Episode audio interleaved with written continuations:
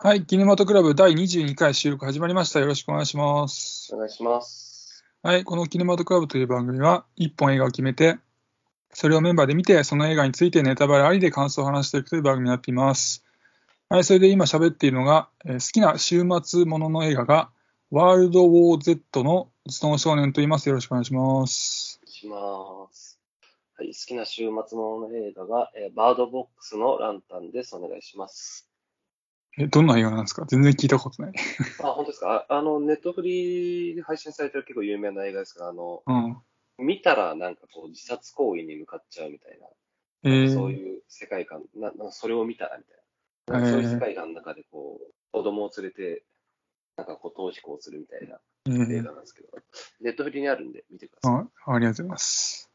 はい。で、ななんで週末ものの映画の話をしているかというと、えー今回はゾンビがテーマの、えーゾンビウイルスによって、崩壊してしまった韓国が描かれる新幹線半島ファイナルステージについて語っていこうと思います。はい。じゃあまずあらすじ言ってきます。人間を凶暴化させる謎のウイルスが朝鮮半島を襲ってから4年後、香港に逃げ延びていた元軍人のジョンソクがある任務遂行のために半島に戻ってきた。その任務とは限られた時間内に大金が積まれたトラックをチームで回収し、半島を脱出することだった。トラックを回収し、任務は順調かと思われたが、半島の民兵集団631部隊により、ジョンソクたちはトラックを奪われてしまう。そんなジョンソクを窮地から救ったのは、荒れ果てた土地を生き抜いてきたミンジョン家族だった。ジョンソクの任務を知ったミンジョン家族は、半島からの脱出のため、ジョンソクと手を組むことを決意する。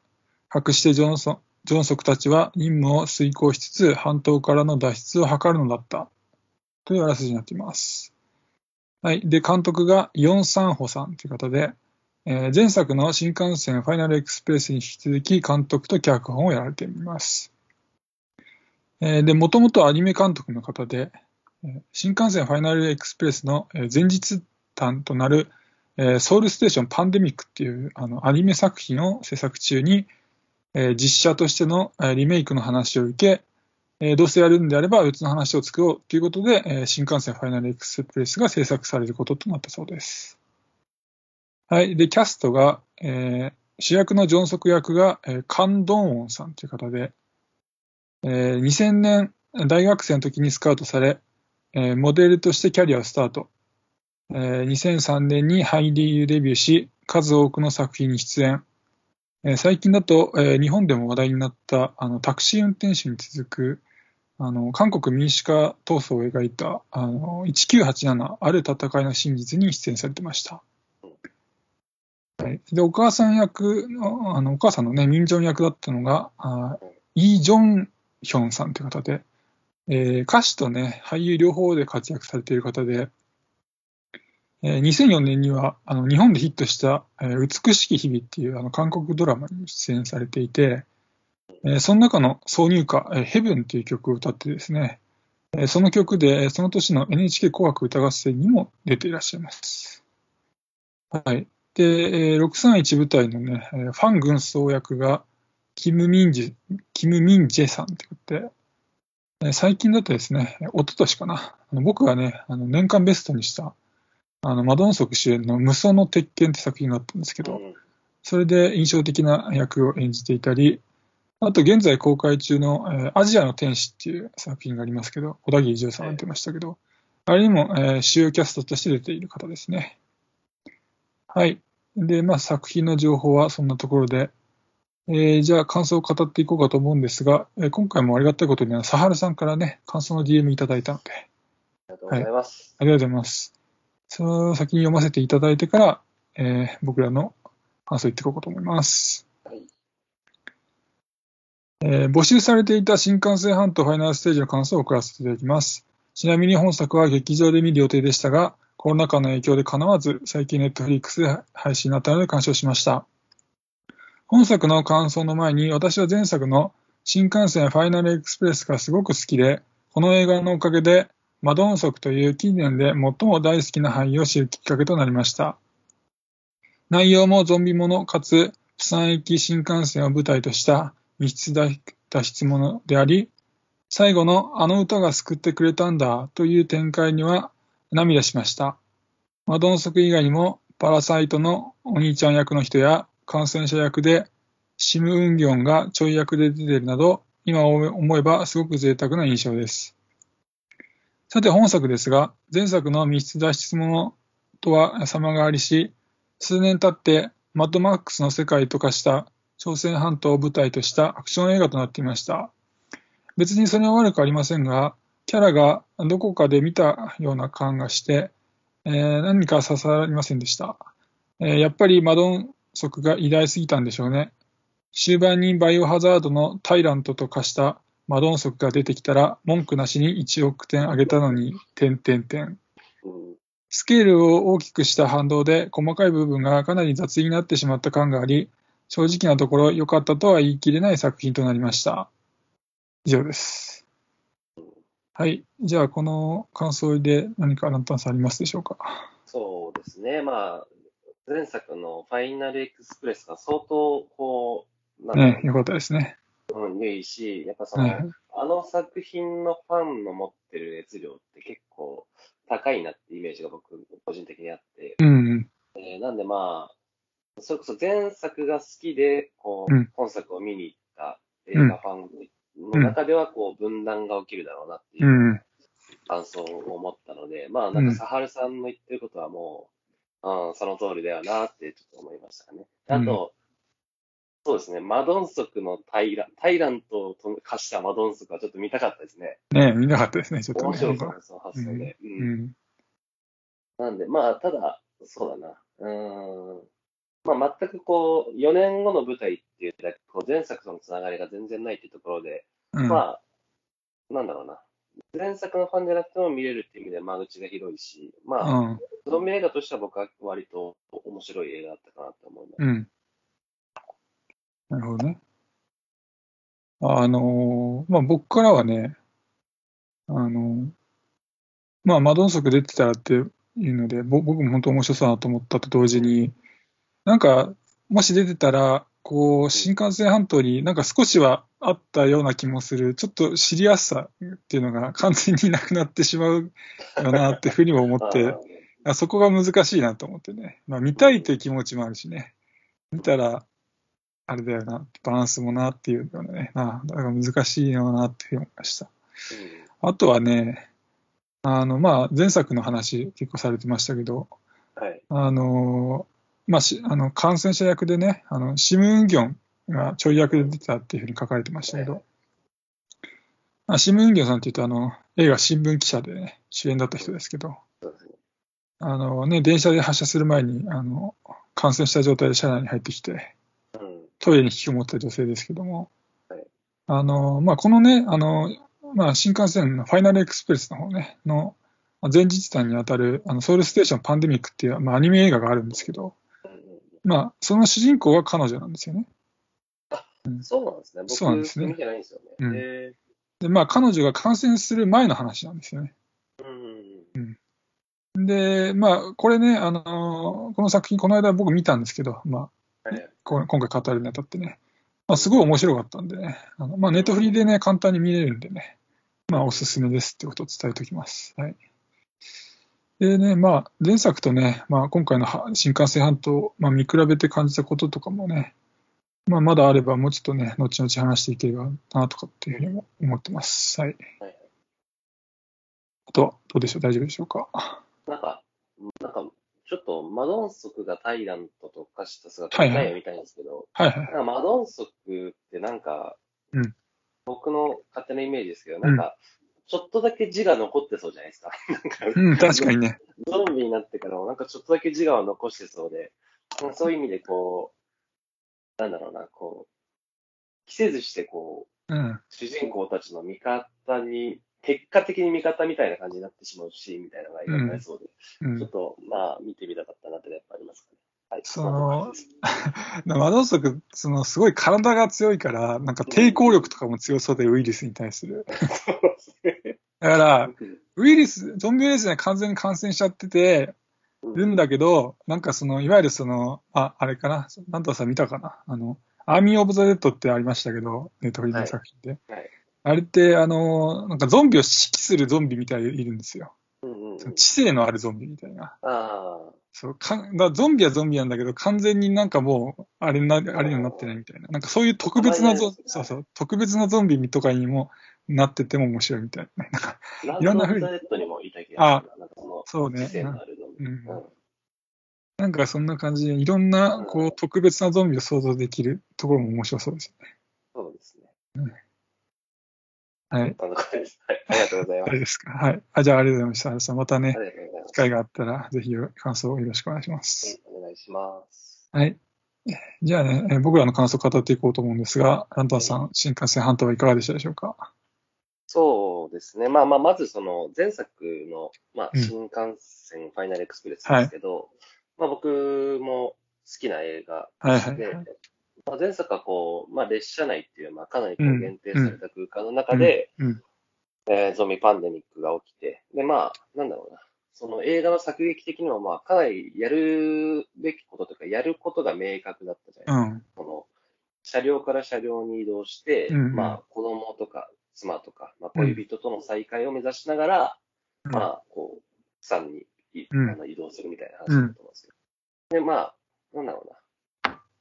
単純でこう、明快な上に、ストーリー的にも感動的であるというのも大好きなんだけど、まあ、今作はなんかもうかなり明らかにテイストが違いますよね。うんうん、でその作者がマッドマックスとか、あとまあドラゴンヘッドとかアキラから影響を受けたって、まあ実際に語ってることからもわかるように、うん、その週末もの、うん、ゾンビ映画なんだけど、まあポストアポカリプスもの、週末ものをやりたかったんだろうなっていうのがわかる。うん、で、まあ個人的にはその、その香港に亡命して迫害されてる感じとか、その主人公たちがね。うん、まあなんか、その川口海二の漫画に、あの、太陽の目視録ってのがあるんですけど、うん、あの、それっぽいなっていうふうにも、なんかちょっと思いましたかね。うん、で、えっと、なんだろうな、その、サハルさんも言ってた、その、マッドマックス感で、うん、この映画が好きっていう人も多分いると思うんですけど、その僕はね、逆で、その、マッドマッマッドマックスっぽいっていうのは、その、怒りのデスロードっぽいっていう。はいはいはい。後半特にね。うん。その、怒りのデスロードっぽさで好きだっていう人もいればいると思うんだけど、うんうん、僕は怒りのデスロードっぽさでなんか乗れなかったかなと思いましたかね。うん、っていうのも、まあ、カーアクションというか、カーチェイスが、まあ、特に終盤ですけど、多くて、うんうん、で、その、怒りのデスロードっぽさっていうのは、その、うん、あくまでもぽさなんですよね。その、うんうん、なんていうかな、怒りのデスロードっぽいっていうのは、その言うならば、その怒りのデスロードの、その、まあ、願物というか偽物っていうふうにも言えると思ってて。まあね。うん。うん、で、その一番残念なのは、やっぱこう、まあ当然そのセットとかロケ地とか、まあその予算的に、うん、まあ予算的に相当お金かかってるなって思いましたけど、うん、まあそれでもその、うん、限界があるっていう点で、やっぱこう、カーチェイスがほぼフル CG じゃないですか。うん。で、それはまあ、しょうがないだろうなっていうふうに思うんだけど、うん、でも、怒りのデスロードがすごかったのは、やっぱり実際に車を走らせていたからすごかったわけで、うん、でそういうこう本物をこのこの映画を見た鑑賞者が見ちゃっている場合に、うん、今作のその大きな魅力の一つであるそのカーアクションというものにうん、逆にこう物足りなさを感じちゃうんじゃないかなと思って、まあ、実際僕がそうだったので、うん、そこはちょっと残念だったかなというふうに思います。ただ、じゃあ今作がそのファイナルエクスプレスよりもこうずっと劣る作品なのかって言われたら僕はそうじゃないと思ってて、うんうん、まあその点についてはまたちょっと後ほど語りたいな、はい、ありがとうございます。はい、え僕はね、まあ結論から言うとね、まあ劇場でね、新幹線半島見たっていうのもあるかと思うんですけど、まあ結構好きな作品だったんですよね。うん、で、まあまずね、あのね、冒頭のね、あの船のシーンがね、すごい好きでね。はいはい。まあゾンビ映画あるあるっちゃあるあるなんですけど、まあ愛するものがね、こうゾンビになる悲しさっていうのがね、まあ描かれてて、まあ前作の列車と同じくね、まあ、船っていう密室空間、まあ閉鎖空間かな。でね、こう感染爆発がっていう、起こるっていう、まあ恐ろしさもあって、まあいいオープニングだったなっていうふうに思って、で、まああとはね、まあこの SUV 車のこうドリフトでこうゾンビをバッタバッタなぎ倒していくっていうのはね、まあ、面白くて、あ、爽快感が気持ちよかったなっていうのがあってね。で、まあ終盤ね、さっきも話し出ましたけど、まあ怒りのデスロードばりの、まあカーチェイスで、まあ確かにね、そう言われてみれば、その、まあ偽物っちゃ偽物なんですけどね。まあまあまあまあ盛り上がって楽しかったかなっていうのもあって。で、まあ最後ね、こう、なんだ、ミン、ミンジョン家のね、まあネタバレになりますけど、うんあの、おじいさんのね、無線相手が妄想じゃなかったっていうね。そうですね。まあ、ああいう展開は、まあ、いい締め方だったな、なんて思って、まあ、楽しいだけじゃなくて、まあ、なんか涙も終盤の方あってね、うんまあ、いい作、いいエンタメ作品だったな、なんていうふうに思ったんですよね。で、まあ、最後の最後ね、あの、欲深い連中が、なんか最終的にみんな死んじゃうっていうね、そうですね。あの、展開ね。あれも気持ちよくてね、やったーみたいな感じで、すごい好きなとこあったんですけど、うん。まあ、基本ね、好きなんですけど、あのね、やっぱね、惜しいところももちろんあってね、うん。その、まあ、なん、まあ、惜しいところって前作と比べちゃうとってことになってくるんですけども、まあ前作が良すぎるっていうのもあるんですけど、まあ、そうですね。まあうんうんまあ、前作と比べるとね、こう、やっぱ人間ドラマが描かれるところが減ったよなっていうね、うん。感じね。まあ、ジャンルがジャンルが違うからっていうのもあるっちゃあるんですけども、ね。まあ、そういうところがあったりとか、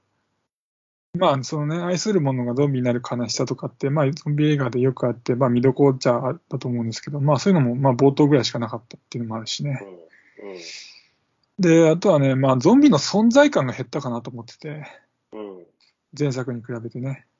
そうですね。で、なんか見方によっては、まあ、ただ配置されてるだけとも見えなくもないっていうかね、車に引かれるため、引かされるためにとかね、うん。っていうのも思ったりもしました。で、まあ、なんだろう、前作ってその、まあ電車のね、まあ閉鎖的な狭い空間で感染が広がるっていうので、やっぱ緊迫感がすごかったんですよね、やっぱり前回の方うん。がね。そうですね。うん。で、まあ、その、まあ、身近な電車っていうね、中でのパニックだからこそ、まあ、こう、誰にとっても恐怖っていうかね、そういう部分もあったと思うし、まあ、そういうふうに、前作と比べちゃうと、まあ、今作の新幹線半島は、まあ、緊迫感とか恐怖っていうのは、まあ、あんまり前作に比べなかったかなとも思いましたかね。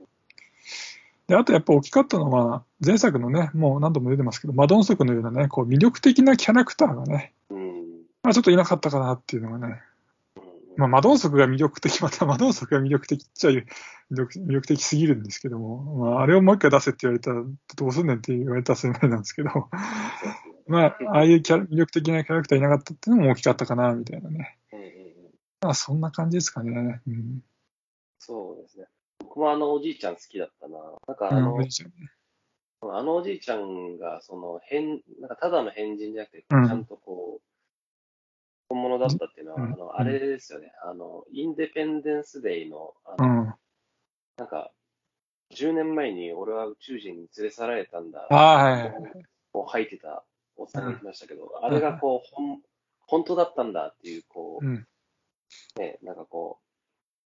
う、で、まあ最後にこう、ヒーローになってね。死んじゃうんだけど、まあ、でも名誉回復するみたいな、うん。なんか、あの感じがあってきだったかな。ねうん、いいっすよね。う。ん。で、あと、まあ、やっぱり、キャラが弱いっていうのはそうですよね。ドンソクがちょっとね、そう、良かったから、でも今回僕、あの、総体いたじゃないですか。あの、はいはいあの、トップね。631そうそう、6歳時代のトップ。うんあの、あのキャラクター好きでしたけどね。僕は、うんあの、意外だったのは、あいつは多分、なんだかんだでこう主人公側に寝返るというか、うん。主人公たちと行動を共にするキャラクターなんだろうなと思って見てうん。たら、うん。全然そんなことなくて、うん。一番最後、最後の最後にこう、うん。敵というかね、ちょっと役本性を表しましたね、あいつもね、うん最後ね。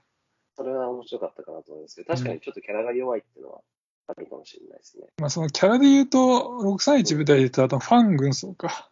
うん。あの人もまあまあまあ、いいキャラっちゃキャラなんだけど、うんまあ、そう、まあ、マドンソクと比べちゃうとっていうのもありますうんあれかな、弱いかなとも思いますけどね。うんそうですね。で、なんだろうな、その、まあ僕も前作が好きだっていう話しましたけど、うん。うん。うん、なんか前作が、なんか僕が素晴らしかったなと思うのは、うんうんうんその登場人物がこう、成長を見せるというか、その変わる瞬間がこう、しっかり描かれていたなと思ってて。あの、なんだろうな、まあ、人から人にそのバトンがつながれていくというか、なんかこう、うん自己犠牲によって、その人を助けたら、助けられた人たちがこうどんどん変わっていくようなっていう、うん、こう、なんかそういうバトンがあったなっていうふうに前作は思ってて、うん、なんかこう、まあそのバトンが、なんかゾンビウイルスよろしく、まあ人の心を感染させていくみたいな、うん、まあ、そういう魅力があったかなっていうふうに思う。ん、なんか今作も別に僕はそれがなかったとは思ってなくて、その、あの義兄のチョルミンっていうのが、あの、主人公の代わりに死ぬじゃないですか、銃に撃たれて。うん、で、そのチョルミンが残した言葉っていうのが、こう、最後の最後にそのジョンソクを変えるというかね、うん、こう行動を起こさせるわけで、で、うん、その結果、その前作のラストでもそうだった、その自己犠牲によって、なんかこう、大切な人を助けるっていう、まあ、なんだろう、ゾンビ映画におけるある意味お約束をもうこう、シコンスラストにつながるっていうのは、うん、僕は好きだったし、あれはなんかすごく感動的なシーンだったなっていうふうに思うんですけど、うん、どうですか、まあ、その主人公前作と比べると、まあ、新風半島の方の主人公ってちょっと口数が少なくて、ああ、まあそうですね。なんていうかね、こう、感情移入、どっちかっていうとしにくかったかなみたいなのがあって、うん、まあ、その結果、こう、どういう人物かがちょっと前作に比べると見にく、わかりにくいかなとも思ったりもして、まあそうなってくると、こう、まあ成長度合いみたいなのも、まあ前作の方がわかりやすいっていうかね。っていうか、そんな感じもしましたかね、なんかね。そうですね。まあ、なんだ、今回、本作の主人公のジョンソクは、こう、軍人で、うん、その割とこう、規範的というか、その、うん、まあ、本作の字幕の中で言うと、こう、常識的な行動みたいなのが縛られるというか、うんうん、そういう描写が、まあ、前半からあって、うん、で、後半に同じその常識的な行動っていうのが、こう、うん、えっと、誰だあれは、えっと、ジェジェイン少佐の口からこう出たときに、まあ、行動を変えるっていうのがありましたけど、うん、うん、なんか、そうですね。口数というか、言動で何かこう、キャラクターを見せるというよりは、割とこう、うん、序盤からのその描写で、こう、見た人間に想像させるみたいなさ、うん、キャラクター造形でした。うんうん。まあ、最後の最後はね、まあ一応、あれ、なんだ、義理のお兄さんか、うん、の、なんだっけ、一生懸命、一生懸命じゃない、必死になったのか、みたいなね、そうそう言葉にっていうのを思い出して、ああの、民情をね、助けに行くっていうので、まあ変わってるじゃ変わってますけどね。うん。はいはい。っていうところでよかったかうん。顔はどうでしょうか？そうだな。あともう一つ、その、今作僕が好きだったのは、うんうん、その、ラスト、その朝鮮半島から脱出したジュニに、うん、その米軍から来たジェイン少佐がこう、新しい世界が待ってるって声をかけるじゃないですか。うん、すると、こう、ジュニが、私がいた世界も悪くなかったですっていうふうに返すんですけど、うんうん、なんか僕はこのセリフに、その監督のヨン・サンホが伝えたかったメッセージが込められてるんじゃないかなってちょっと思ってて、うん、その、この今作のそのゾンビランドっていうか、まあ、感染列島とかした地獄の中でも、うん、まあ、なんだろうな、彼女たちっていうのは、まあ、本物の家族ではなかったけれども、うん、手と手を取り合って、まあ、生きていたわけじゃない。ですか。うんうん、で、なんだろうな、その現代の、その現実の世界に生きてる僕たちの世界っていうのも、うん、まあ、今作の、この映画ほどの地獄ではないけれども、まあ、大変な時代に生きてるっていうふうな、確かにね。自覚をしてる人っていうのは結構いると思って、で、なんだろうな、その僕たちは、その、彼女たちのように、この現実からこう、脱出するっていうことは、やっぱ不可能なわけ確かにね。うん。で、そんな現代をその生きる人たちにとって、こう、彼女が私がいた世界が悪くなかったっていうのは、なんかこう、うん、見た人にとって希望になるようなメッセージだったというか、うん、うん、僕たち以上の地獄を生きていた彼女らが、まあそれでもこう手と手を取り合って、うん、生き延びた、生きていたっていうところで、こう、うん、かん、ユン・サンホ監督が伝えたいメッセージっていうのは、あのセリフにあったんじゃないかなと思うし、うん、まあ、一番好きなシーンですよね、今作。うん。うん、まあ、そのねど、どういう世界に生きてたとしても、まあ、視点をちょっと変えてみるとかね、こう、行動を少しいつもと変えてみることによって、まあもちろん小さいんだけども、何か幸せを、ね、見つけることは可能だよっていうね、まあポジティブでいいメッセージですよね。そうですね。で、あとまあ、なんか、なんだろう、今作見て、その、まあ、前作のプラットフォームで、こう、見たときに、は感じなかったんだけど、あ、プラットフォームもそうだなっていうのは思った。プラットフォームっていうのは？ああ、映画ね、前あの前作ってか。ああ、僕らは取り上げたね。そうそう、キネマトクラブあ,、はいはいはい、あの映画も、実はその、プラットフォームから脱出するっていう手段に出た人って一人もいなかったんですよね、そういえば。うん、っていうのは、っていうのは、なんだろう。僕ら現代に生きる僕たちがその世界から脱出できないってことの示唆であって、うん、で、なんか、やっぱ現代的なすごいテーマなんじゃないかなとちょっと思ったんですよね。その、うん、どんなこうディストピアを描くにしても、うん、その、ただこう脱出するとかっていうことにとらわれるんじゃなくて、脱出しないっていう選択、脱出しないっていうこう選択肢しかない中で、こうどういうふうに行動するかとか、どういうメッセージをこう監督が売り出すかっていうのは、もしかしたらこう現代的なテーマなのかもしれないなっていうふうにちょっと思いましたかね。確かにね。まあ、その、まあ、この新幹線半島まあ、ちょっと記事とか読んでると、おそらくコロナ前に出来上がってるみたいですけども、はいはい、まあ、もちろんコロナ前でもね、もう本当に、まあ、あらゆる国が、ね、その、まあ、格差とかね、うん、まあ、それは一部の人は、何の心配もなく幸せなんだろうけど、多くの人は、やっぱり漠然としたね、不安とか、まあ、まあ、それ以上にもう、もう、今日明日の不安も抱えてる人もね、多いんだろうけども、そういう中で、さらに今このコロナですから 本当にね、もう、まあ、ディストピアって言ったって大げさじゃないぐらいの状況なわけでね。うん、そうですね。そういう中でやっぱりね、その脱出したから OK、脱出しなかったらもうダメみたいなんじゃじゃね、うん、やっぱ見てる方としても救いないですからね、それはね。うんうん、そう考えるとね、その、なんとさん言われてた、あのシーンっていうのはやっぱり大事ですよね。うん。ね、っていうところで、まあ、その、なんだろうな、ゾンビ映画として前作を超えたかっていうと僕もちょっと疑問ありますけど、うんうん、でもどっちが好きかって言われたら僕はどっちも同じぐらい好きかなっていうふうに思いましたね、最終的に、うん、まあ、ジャンルは結構違いますからね。そうですね、もうちょっとテイストがあまりにも違,、う違いすぎて、で、またかかってる予算的にもだいぶ違うと思うんで、うん、なんか単純な比較はできないかなというふうに思いますけど。うん。で、まあ、さっきから言ってるけども、まあ、前作が本当に良すぎるから。だから、前作と比べたら、そりゃ、そうんっていう部分はあるんだけども、そういう視点で見て、見たらフェアじゃないっていうかね。うん、まあ、同じ監督が作ってるんだけども、うん、まあ、ちょっと、あ新幹線半島は新幹線半島で、まあ、完全に前作と切り離して語るべきじゃないんだけども、あんまりにも、ね、前作のことと比べちゃって、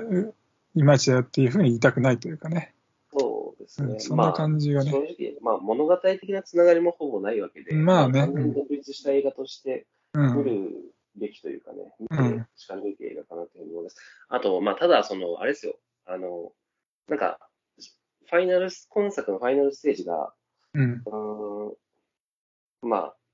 あんまり良くなかったっていう人はいるでしょうけど、でも、うん、なんかターミネーター2とターミネーター3ほどのなんかそういう扱いをしていい映画じゃ僕絶対ない。確かにね。うん。っていうところだけ、あの、なんかこう、強く言っておきたいなと思います。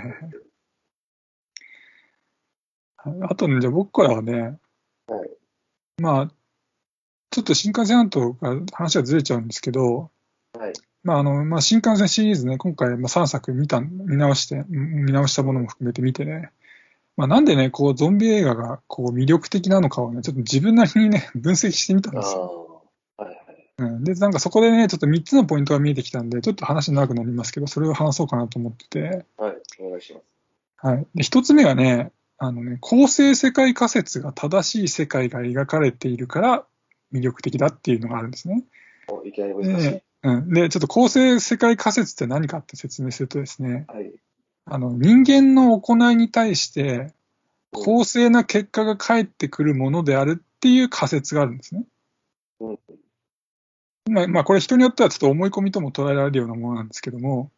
まあだからそのいいことをしたら、えー、まあいい結果が返ってくると。人に何か悪いことしたら、まあ、神様はどっかで見てるよ的な話ありますよね、一応。なんかね。で、それ自分にその悪いことしたら、その不幸が来るとか、そういう話、そういう仮説ですよね。で、まあ、この仮説っていうのは、まあ、多くの人がね、まあ、もうすごく大小あるんですけども、まあ、まあ、なんていうか内包してると思ってるんですね、僕はね。で、例えば僕の場合っていうのはそ、その仮説は信じていないんですね。信じていないんだけども、まあ、そんな世界だったらいいなっていうふうに思ってるんです。で、まあ、もちろんね、その、うんまあ、この構成世界仮説が正しいってされる世界が描かれるっていうのは、まあ、ゾンビ映画に限った話ではないんですけども、まあ、ゾンビ映画においてはね、こう悪人っていうのは、まあ、こうゾンビに豪快に食われたりすることが多くて、で全的人間はね、まあ、極限状態になったとしても、まあ、生き残るというね。まあ、そういうふうに、こう、ゾンビ映画って、その構成世界仮説が、こう、正しい世界が、こう、よりはっきりと、こう、示されているから、まあ、僕はこう、見ていて気持ちいいなって思うんですよね。うん、で、まあ、この気持ちよさっていうのは、その、まあ、現実にはね、この仮説をもう否定することばかりが起きてるからこそ、まあ、見ている気持ちいいんだと思うんですよね。うんで、まあ、これが一つ目なんですね。で、二つ目はね、あの、ゾンビ映画の社会性の高さなんですね。で、まあ、ゾンビ映画って、こう、まあ、誰がどう見てももちろんフィクションなわけですけども、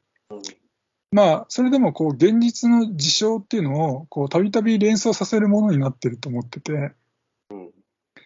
まあ、そういう作りになってるからこそ、こう、僕らがね、新しく経験したこと、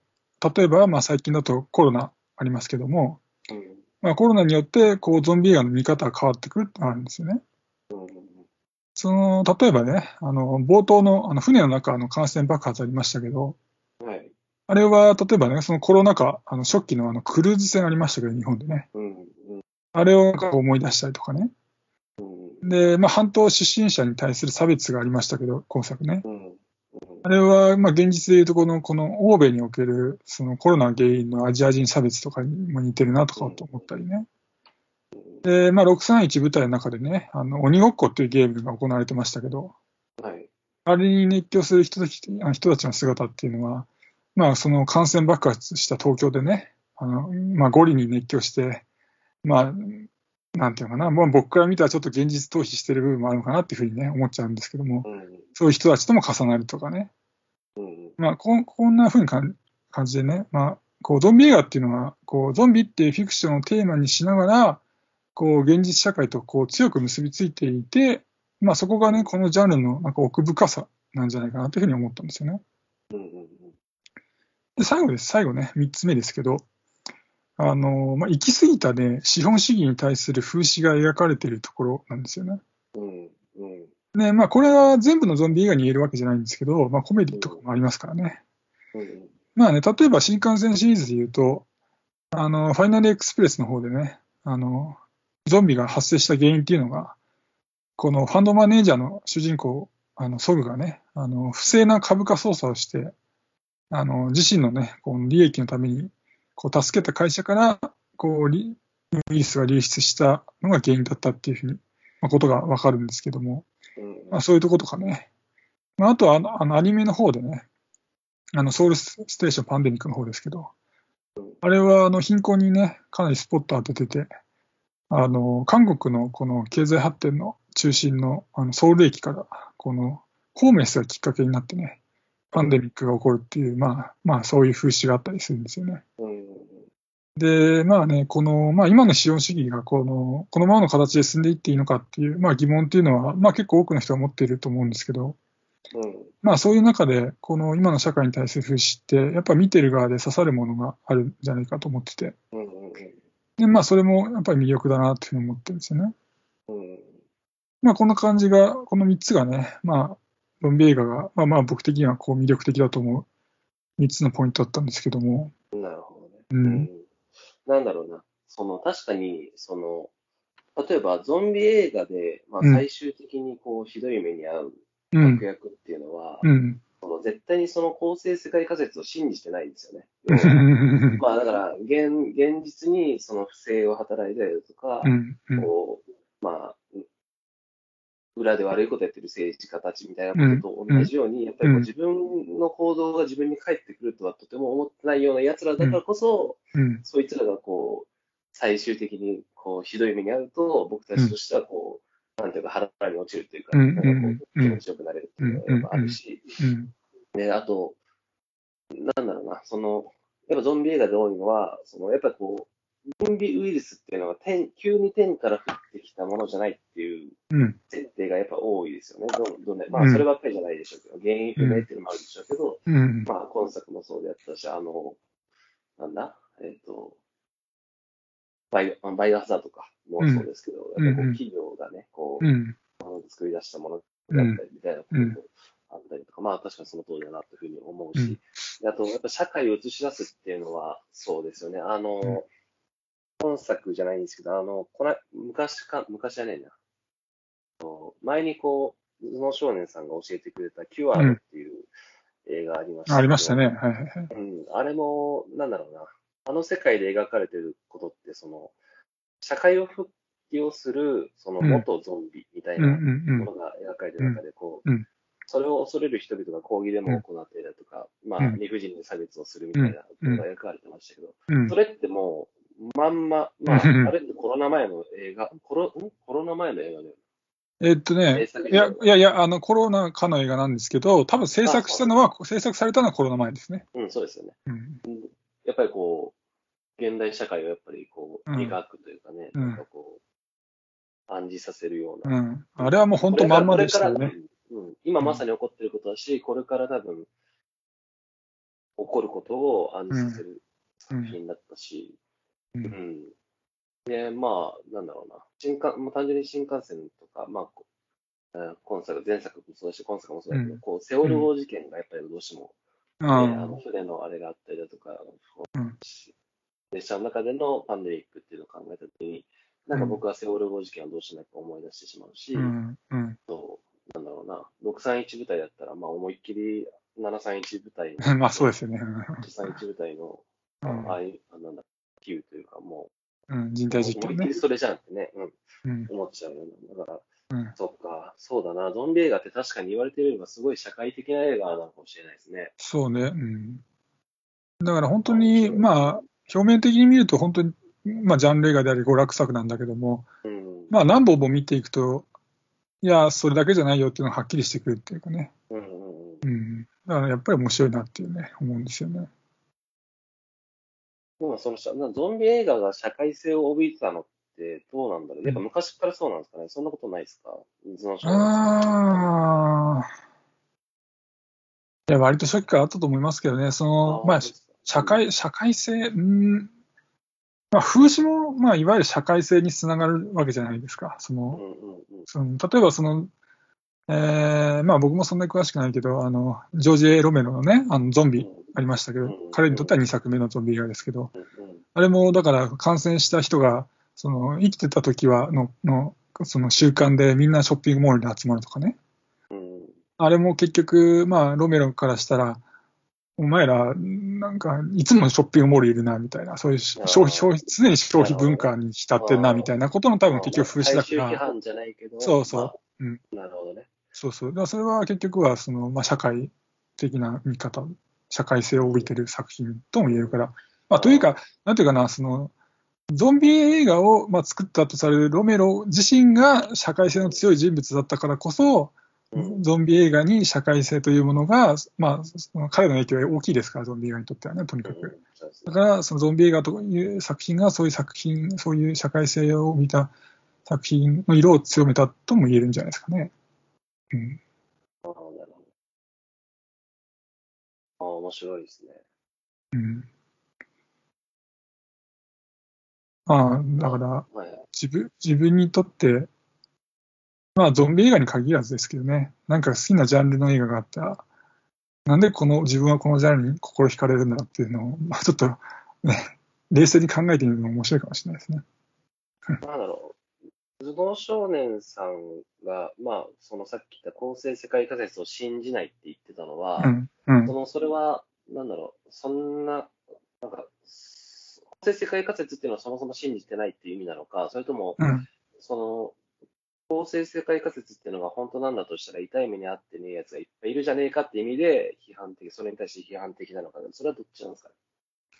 えー、いや僕はね、別に公正世界仮説を信じてる人を批判するつもりは全然ないんですよ。そうそういうそういうんじゃなくて、で、まあ、自分が、僕は公正世界仮説を信じていないんだけども、その理由っていうのは、まあ、ちょっと若い頃ね、僕、ちょっと虚無主義だったところがあるんですよ。虚無主義っていうのは、まあ、今は違う、違う、100%違うとは言い切れないけど、まあ、あらゆるものに意味がないっていうふうに思う考え方なんですよね。うん、まあ、ニヒリズムとも言いますけども、うん、まあ、そういう、まあ、10代の時とか、そういうふうに思ったりしちゃったりする時期というのも、まあ、人によってはあると思うんですけども、まあ、意味がないっていうのは、えっと、うんと、なんていうのかな。価値がないってことが言いたいですかね。いや、自分、なんだろう。うん、いやうん、なんていうのかな。まあ、極端なこと言うと、結局、うん、うん、なんか完全な虚無主義とは言えないんだけども、多くの人がそのすごく価値を見出していることにそこまで価値はないだろうと思ってしまうものというか、例えば、多くの人はすごくお金を稼ごうとするんだけども、うん、そんなにお金に価値はあるのかっていうね、例えば。うん。うん、それ何か物を買えたとしても、じゃあそこから、まあ、それは一瞬は嬉しいかもしれないけども、本当にそれで幸せになれるのかとかね。で、例えば多くの人がこう価値を見出しているようなもの、まあ、最近若い人はそうでもないのかもしれないけど、少し前だったら多分、例えば人生においては、その家族を持って、うん、いい会社に入ってとかね、いい家を建ててとか、いい車を乗ってとか、そういうものに価値を見出してるんだけども、ななんかそ、そういうものに対して冷め冷めてるというかね。うん、まあ、本当の虚無主義っていう人は、そもそも生きることそのそのものに意味すらないっていう思うんだけども、まあ、そこまでは言ってなかったような気もするけども、まあ、昔はそういう傾向があって、で、うん、そうなってくると、うん、まあ、なんていうのかな、世界自体にあんまり他の人よりも価値があるとは思えないからこそ、そんな世界にそんな大層なその仮説は存在しないだろうみたいな、うん、っていうかね、うん、まあちょっと難しいけども、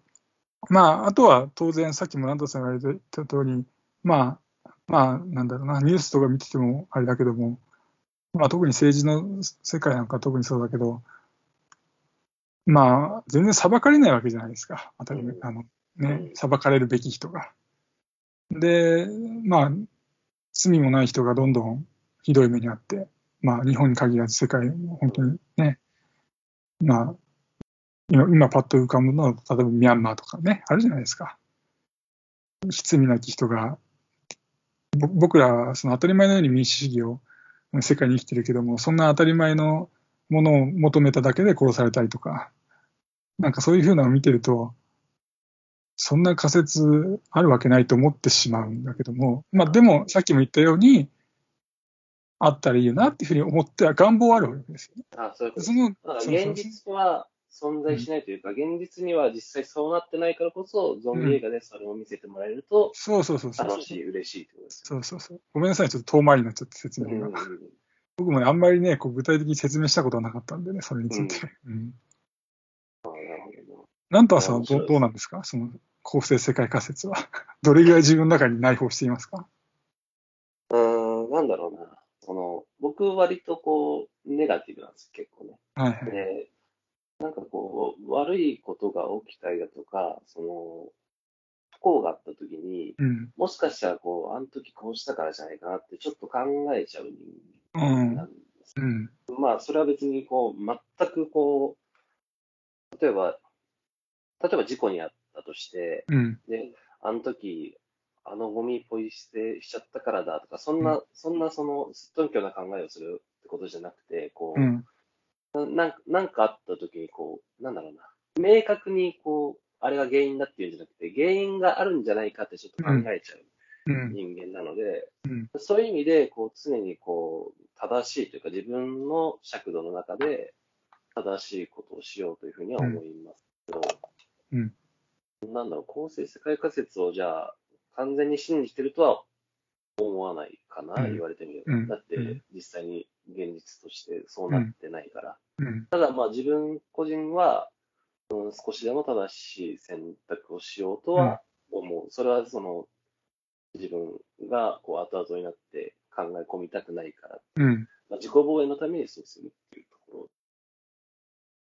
まあ、その、さっきランドンさんが、その、悪い、例えばゾンビ映画で悪いことする奴らっていうのは、公正世界仮説信じてないからやるんだよなっていうふうに言われてましたけど、はい、まあ僕は公正世界仮説信じてないけど、悪いことは基本しないわけですよね。でななんでしないかっていうと、例えば僕が何か悪いことしたら、まあ往々にして被害者が出るわけじゃないですか。うん、あまあそうですね。うん、そうだから、それは良くないよなって当然理性的に思うわけでやらないわけですけど、でも僕の中でその、例えばその法律的には犯罪に当たるんだけども、被害者が出ないような犯罪って例えばあるじゃないですか。ああ、大麻とかですか？そうそうそうそうですね。僕は 基本的にた、いや、す、す、こんなところで大麻数派ですとか言わないですけど、すいませんよ。すいませんけども、まあ、吸吸いたいとも思わないけど、もう、大麻を吸った人に対して僕はなんか、すごくその非難するつもりはないわけですよ。基本的にはね、その人、まあまあなんだろう。例えばか、その吸った人はね、未成年とかでね、そのまだまだ家族の保護下にあったら、それは家族楽しむかもしれないけど、ね、大の大人が大麻吸ったって言ってて、別に誰かが明確に被害被ったわけじゃないでしょ、うん、と僕は思ってしまうんですね。だから、その大麻吸ってる人に対して、まあ、一般的な社会だとなんか激し激しく叩くじゃないですか。ね。うん人もいるじゃないですか。でも僕はそこはよくわからないなっていうふうな立場なんですね。それは、まあそういう理由だからなんですけども、っていうね。だからまあ、そう、だから話戻るけど、まあ公正世界仮説を信じてないからといって悪いことをするわけじゃないっていうね。そうあそうですね。うん、よかった。それは一応言っとかないとね、うん、このポッドキャストでおいて僕のあれ信用度が著しく下がってしまった問題ですからね。その人でまず無本物なんじゃないかっていう。ってね。それはないけどね。うん。ああ、なるほどね。あちょっとゾンビ映画を見る目がちょっと変わったかもしれないですね。この中で。うん、なんかこれからちょっと意識して見るようになるかな。まあ、その、今はパッと浮かばないかもしれないですけど、まあ、僕が今言った3つの、まあ、構成世界仮説とか、あの、社会性の高さとか、あの、まあ、し社現代社会に対する風刺とか、そういうの以外になんかランタンさんの中で今パッとなんかありますか思い浮かぶこのゾンビ映画が好きな理由っていうかね。まあ別にそのむあややこしい話じゃなくてもいいですよ。そのなんか僕、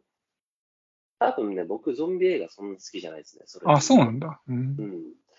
なんだろう、ゾンビ映画で好きな映画はありますけど、ゾンビ映画っていうジャンル自体はあなるほどね。あんまり好きじゃないかもしれない。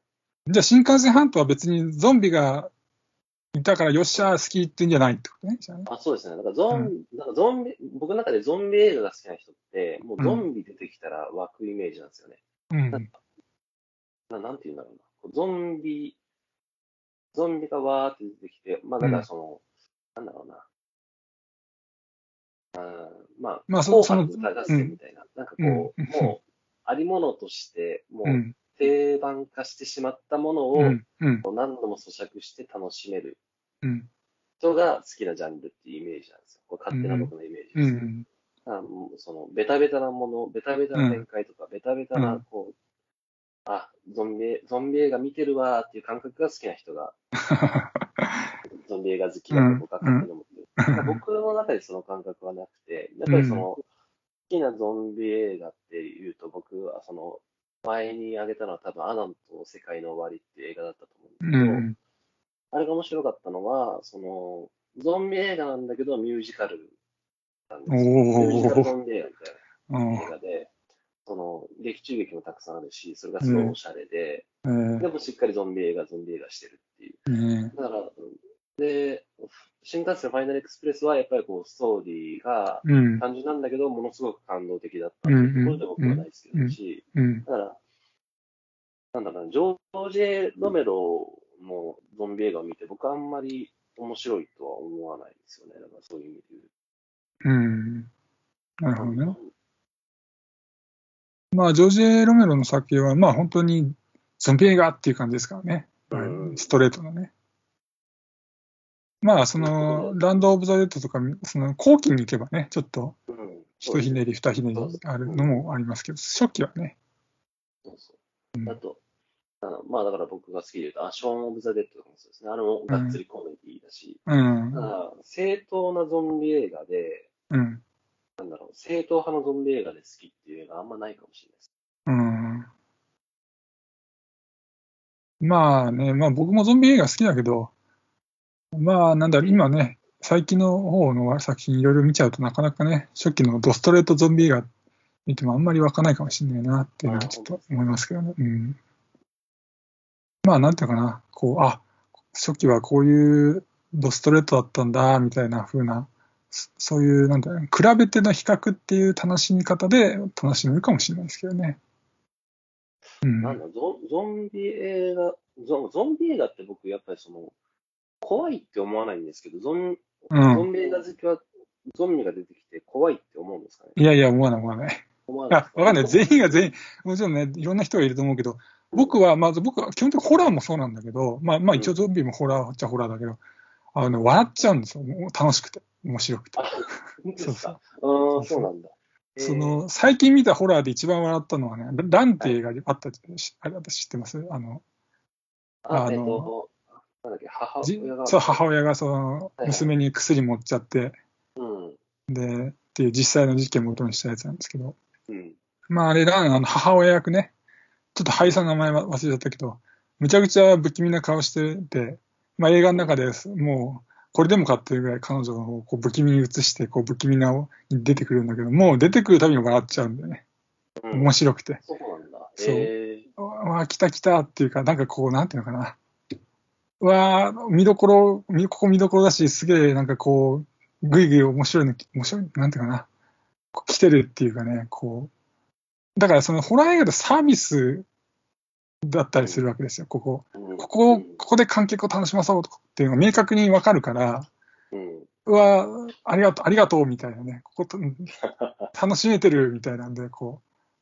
感じだから、怖いっていうのはね、だからね、怖い、でもね、ホラーの中でも本当に怖いのはあって、うん、それはね、結局ね、今パッと思いつくのってね、まあ、作品がちょっとあれ、パッと思いつかないけど、結局ね、あんまりサービス精神のない映画の方が怖いかもしれない、ホラー映画の場合。つまりその、エクションラインがこう割と低く設定されてて、うん、そう、だからいわゆる、世界に割と近い設定で、うん、そうそうそうそうそうそうそうそう。あの、だからいわゆる殺人鬼、まあね、あの、ジェイソンみたいな、みたいな感じで、ポーン来て、キャーとか途中で転んでみたいな、ね、うん、じゃなくて、この、本当に得体の知れない感じ、うん、だから、だからあれだよね、あの、黒沢清とか、ああ、まあそうですね。うん、特に回路とかのあの辺ね、まだそこまでビッグヒットする前の、割とちょっとインディっぽいような、あの、だってあの回路のあの、あれじゃん、あの、気味の悪い動きする女性。いや、そうです。だから僕は。あれはだからもうさ、うん、僕らの、僕の普通の感覚で言うと、かなり異次元の動きなんですよ、あの動き。そうですね。うん、だからさ、あそこは、どっちかっていうと、その、なんていうか、見てる方にサービスしてるっていうより黒沢清が、なんかやばいものをとにかく映像化したいみたいな、彼の主体性の方が強いから、うん、見てるこっちは本当に予期せぬ動きだからマジで怖い。だからあっちは怖いですね、僕ん、全然笑えないです、あの動きは僕は。そう、僕もカイドの話はね、ホラー映画史上一番怖いシーンだと僕は思ってるんで。そう。でね、その、そう、なんで僕がそれを言ったかっていうと、その、